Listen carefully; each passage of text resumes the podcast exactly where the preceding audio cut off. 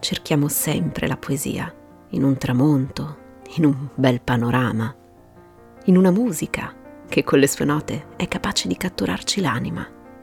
E cosa c'è nel nostro immaginario di più poetico del mare, con i suoi riflessi nei mille toni del blu, l'oro, l'arancio e il rosso del sole che sempre cambia, sorgendo, calando, il luccichio giocoso del giorno, la scia argentata della luna di notte, i delfini che saltano, le balene che sbuffano, i pesci argentati.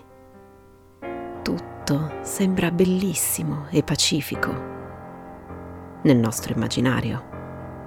Meglio non pensare a cosa ci può essere lì sotto o a cosa può accadere se le onde si fanno troppo alte e il cielo diventa scuro e minaccioso e si cerca di non pensarci nemmeno quando l'unica cosa che ti separa dall'acqua è la superficie di una nave che continua a danzare, a ondeggiare sotto i tuoi piedi, quando dietro e davanti e intorno c'è solo il blu che si fa nero e poi di nuovo blu, quando le ore diventano giorni e quella superficie instabile diventa la tua casa quando protetto da quelle pareti che sanno di salsedine, mangi e ridi e continui la tua vita, aspettando di arrivare in porto, di toccare nuovamente la terra. Chi sbuffa, chi aspetta con pazienza, chi viaggia per piacere, chi fa il suo lavoro. Era il 4 dicembre del 1872. Il Dei Grazia, brigantino canadese, veleggiava tranquillo a largo delle Azzorre. Un giorno qualsiasi in quella lunga traversata che lo stava portando da New York a Genova, dove avrebbe consegnato le sue merci. La vedetta osservava attentamente l'orizzonte con il cannocchiale. Ordinaria amministrazione, il lavoro di tutti i giorni, ma quel giorno, nella sua visuale, compare un'altra nave. Un'altra nave che si dirige verso di loro con strane manovre. Anche il capitano, Dave Morehouse, chiamato di gran fretta a controllare, osserva quella nave in lontananza. Ha una lunga esperienza e gli basta poco per rendersi conto che qualcosa non torna. Il vascello si muove in maniera insensata, le distanze si accorciano. Morehouse ordina di lanciare dei segnali. Nessuna risposta. Guarda ancora con il cannocchiale sul pontile non c'è anima viva. Ordina a DeVoe e Wright, rispettivamente primo e secondo ufficiale, di prendere una barca e andare a controllare. La nave era la Mary Celeste. In buone condizioni, con attrezzature e carico quasi intatti, ma era alla deriva. E del suo equipaggio, vivo o morto che fosse, non era rimasta traccia. State ascoltando Vivi Podcast, storie di qui e d'altrove. La Mary Celeste era un brigantino di 31 metri, costruito in Canada nel 1861, inizialmente battezzata Amazon. Aveva una storia costellata di eventi sfortunati. Il suo primo capitano, Robert McClellan, era morto di polmonite durante il viaggio inaugurale verso Londra. Non proprio un inizio glorioso. Il sostituto, John Nuttin Parker aveva ripreso la navigazione verso l'Inghilterra, ma il vascello aveva prima avuto un incidente vicino a Eastport sulla costa del Maine e poi si era scontrato con un bricco nel canale della Manica. Erano per fortuna seguiti anni abbastanza tranquilli, un cambio di proprietari, il cambio di nome e, beh, un altro cambio di proprietari. Tra questi c'era Benjamin Briggs, figlio e nipote di un capitano e capitano a sua volta. Era nato il 24 aprile del 1835 a Wareham, in Massachusetts. Era un devoto cristiano, una persona seria, un comandante esperto e affidabile. Aveva sposato una cugina, Sarah Elizabeth Cobb, insieme avevano avuto due bambini, Arthur nel settembre del 1865 e Sofia Matilda nel 1870. Padre di famiglia, con una lunga carriera alle spalle, Briggs aveva per un momento pensato di ritirarsi e fare una vita più tranquilla, ma alla fine aveva deciso di investire nella coproprietà della Mary Celeste i suoi risparmi. Era il novembre del 1872.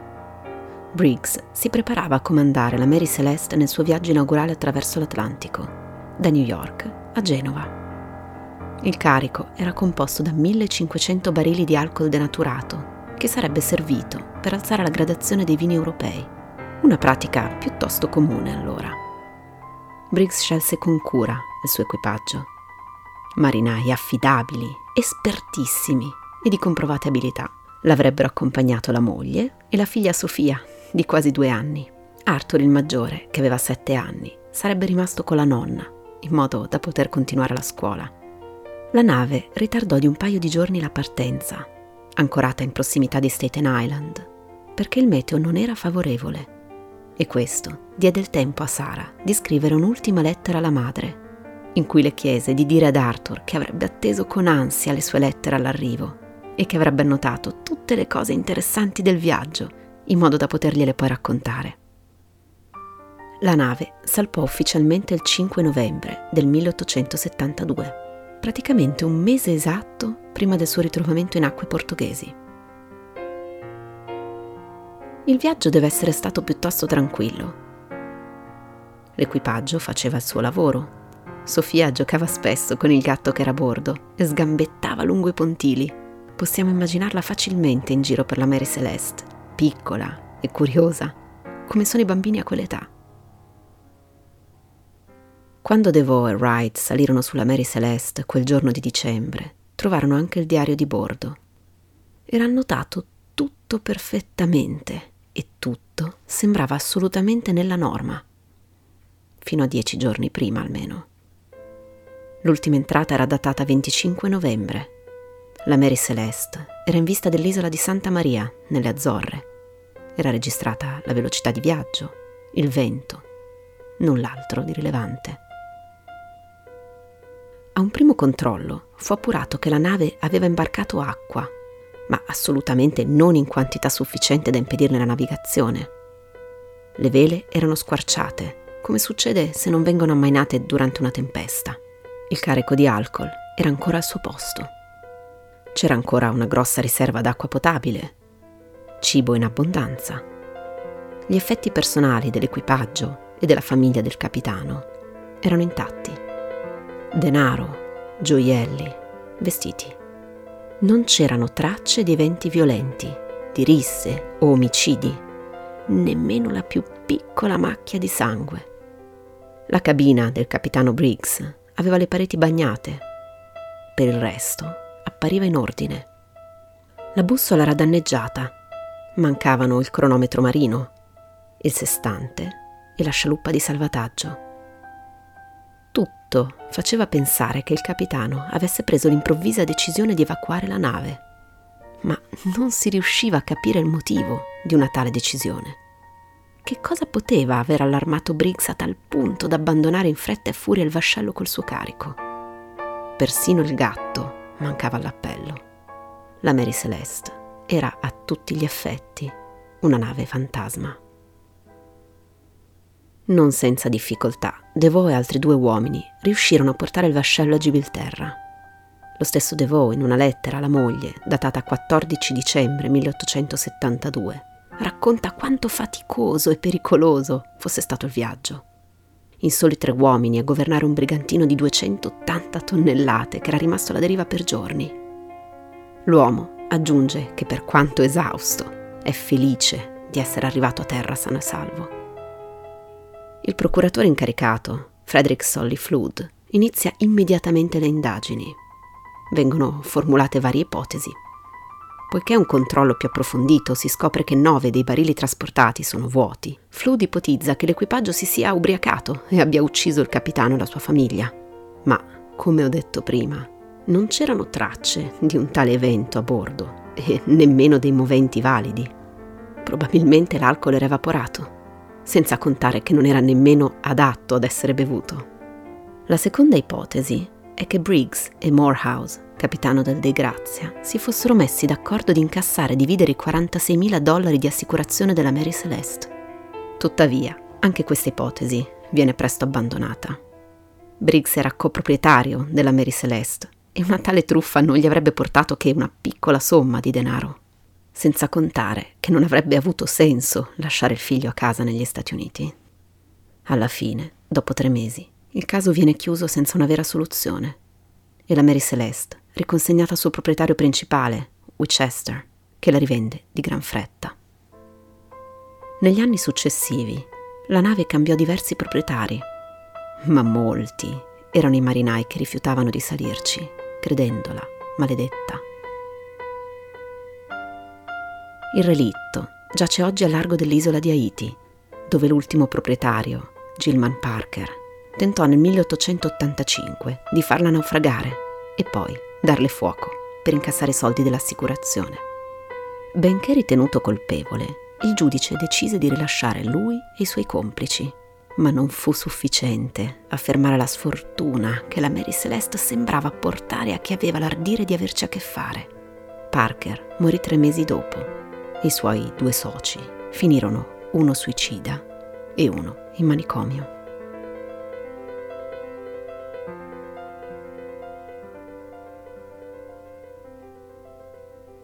Non starò ad elencare tutte le falsità che negli anni sono state dette. In tanti ne hanno approfittato per scrivere racconti fantasiosi su quanto era accaduto. Ma questo ha solo contribuito a creare confusione e ad alimentare il mito della Mary Celeste.